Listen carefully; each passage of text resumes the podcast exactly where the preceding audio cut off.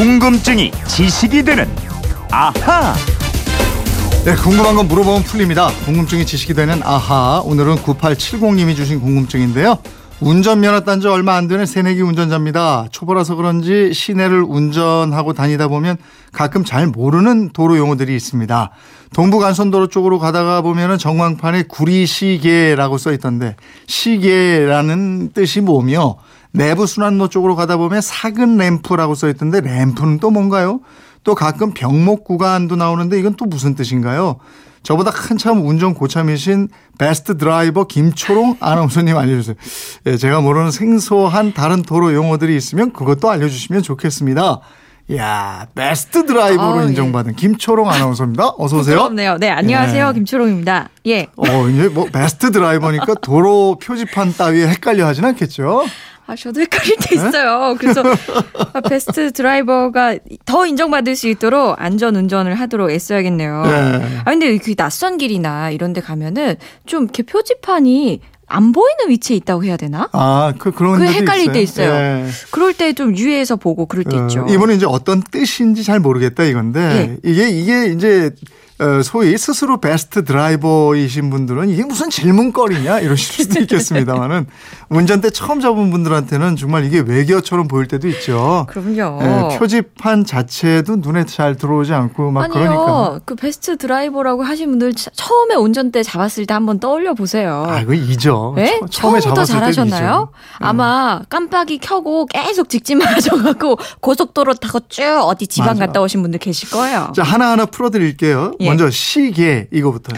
아, 시계. 이거 한자로 써 있으면 금방 이해하셨을 수도 있는데요. 시계가 도시할 때 그 시자에다가 경계를 나타내는 개를 씁니다. 네. 그러니까 도로 표지판에 쓰인 시계는 시의 경계라는 뜻입니다. 음, 이분이 구리 시계를 봤다고 그랬으니까 경기도하고 구리시, 경기도 구리시하고 서울시의 경계다 이거죠. 그렇습니다. 이 전광판에 봤다면 아마도 구리시계 10분 아니면은 뭐 구리시계 5분 이렇게 시간이 같이 나왔을 거예요.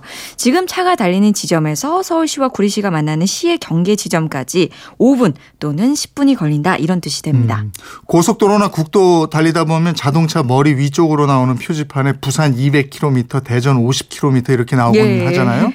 이 거리는 시계까지의 거리는 아닌 거죠. 아니죠. 이 고속도로에서 자동차 머리 위쪽에 도로 표지판에 나오는 거리는 그 도시로 빠져나가는 나들목, 영어로 인터체인지, IC까지의 거리입니다. 시계가 아니고요. 그리고 고속도로 말고 국도나 지방도로 달릴 때 표지판에 나오는 부산 200km 이런 거, 이 거리의 기준점은 도로 원표입니다. 네. 각 도시 시군마다 시내 중심과의 도로 원표라는 것이 있는데요. 이 도로 원표까지 가는 거리를 나타냅니다. 그러니까 고속도로에 나오는 거리는 나들목이 기준점이고 네. 국도는 도로 원표가 기준점이다 이렇게 알고 있으면 되겠어요. 그렇습니다. 그리고 램프 이것도 자주 쓰는 용어인데 원래 뭘 램프라고 그러는 거예요? 어, rampway를 줄임말이에요. 그러니까 입체 교차로 또는 입체 교차로의 경사진 면을 뜻합니다. 음. 그러니까 사근 램프라고 한다면 내부 순환 도로에서 사근 동으로 빠져나오거나 반대로 사근 동에서 내부 순환 도로로 연결되는 경사진 길 이게 바로 램프가 되는 거예요. 음, 그럼 IC 인터체인지는요? IC는 인터체인지의 약자 가 IC인데요. 네. 이 도로에서 교통이 지체되지 않도록 하기 위해서 도로가 교차하는 부분을 입체적으로 만들어서 신호 없이 다닐 수 있게 한 곳 이게 음. 바로 IC 인터체인지입니다. 그러니까 우리말로 하면은 입체 교차로 이렇게 할 수 있겠고요. 네. 또이 IC에는 항상 그 조금 전에 말씀드렸던 램프가 있기 마련입니다. IC는 입체 교차로다. 예. 그럼 JC는요? JC는 정션의 약자예요. 접합점, 교차점 등을 뜻하는 말이고요. IC나 JC 이 둘을 영어 자체로 하면 은 명확하게 구분하기 쉽지 않습니다. 하지만 고속도로나 국도 등의 표지판에서는 이 두 가지의 용어를 분명하게 구분해서 사용하고 있습니다.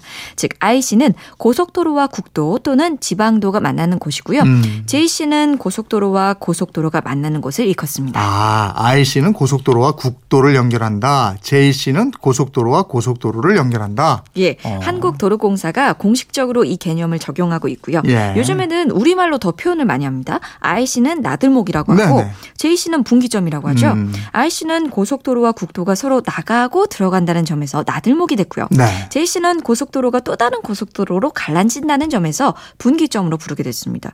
그리고 이 나들목이나 분기점에는 램프가 있기 마련이다. 이렇게 음. 보시면 되겠습니다. 이분이 또 병목 구간에 대해서도 물으셨단 말이에요. 아, 병목 구간이요. 병의 목처럼 생긴 구, 구간이다라고 예. 생각하시면 돼요. 영어로 보틀렉이라고 하는데 예를 들어서 편도 4차선 구간이 갑자기 2차선이나 1차선으로 확 접어드는 구간, 병목처럼 갑자기 좁아지는 구간을 일컫습니다. 네, 이런 병목 구간에서는 뭐 상습적으로 교통 흐름이 정체되고 이러잖아요. 예. 그래서 끼어들기 단속을 많이 한다는 거 이것도 알아두시면 좋겠고 예, 운전 초보자가 도로에 나갔을 때 알아두면 좋을 상식은 또 뭐가 있을까요? 예, 뭐 표지판 얘기했으니까 더 해드리면 우리가 고속도로나 국도를 달릴 때는 같은 표지판에 지역 이름이 두 곳 이상 써 있을 때가 많습니다. 예를 들면 위에는 수원, 아래쪽에는 판교라고 쓴 표지판이 나온다면 표지판 위쪽에 있는 지명은 더 멀리 있는 지명이고 네. 아래쪽인 판교가 더 가까이 있다는 뜻이 됩니다. 음, 내비게이션에도 맨 아래쪽이 가까운 곳을 표시하는 게 맞습니다. 그런 원리죠. 예, 예. 예. 그리고 한 표지판에 두세 지역 이름이 써 있는 것이 아니라 차례로 나란히 표지판 한 개당 한 지역씩 쓰여 있는 것도 있습니다. 네. 예를 들어서 맨 왼쪽에 서울, 그 오른쪽에 수원, 그 오른쪽에 천안 이렇게 돼 있다면 네. 맨 왼쪽에 있는 서울이 가장 가까이 있는 거고 음. 맨 오른쪽에 있는 천안이 가장 멀리 있는 지명입니다. 음, 표지판이 가로로 나란히 있을 때는 왼쪽이 가장 가깝고 오른쪽이 가장 멀리 있는 지명이다. 예. 이거 매번 보면서도 이런 원칙이 있다는 거는 가물가물해요. 그럼요. 다 모르고 운전합니다. 그리고 표지판에 도로 번호가 적혀 있을 때가 많은데요. 고속도로는 항아리처럼 생긴 모양 안에 숫자가 적혀 있고요. 국도는 청색 바탕 안에 타원형 모양의 흰 글씨로 도로 번호가 쓰여 있습니다. 또 속도 제한 표지도 알려드리면요. 빨간색 테두리 원에 흰색 바탕의 표지판에 60이라고 써 있다면 이 숫자는 최고 속도 제한 표지판입니다. 음. 그러니까 시속 60km 넘으면 안 된다 이런 뜻이고요. 또 숫자 밑에 까만 줄이 하나 그어져 있다면 예를 들어서 뭐 30이라는 숫자 밑에 줄이 딱 가 있어요. 이거는 최저 속도 제한 표지입니다. 그러니까 차의 속도가 30 이하로 달리면 안 돼요 이거죠. 네. 9870님, 궁금증 좀 풀리셨어요? 네, 지금 이런 거 다 외워가지고 다니셔도 좋겠습니다만은 운전하다 보면 다 알게 됩니다. 그럼요. 안전 운전 하십시오. 네, 표지판 잘 보시면서 무엇보다도 안전 운전 하시고요. 뒤에서 빵빵거리더라도 긴장하지 말고 느긋하게 운전하시기 바랍니다. 선물 보내드리겠고요. 지금까지 궁금증이 지식이 되는 아하 김초롱 아나운서였습니다 고맙습니다. 고맙습니다.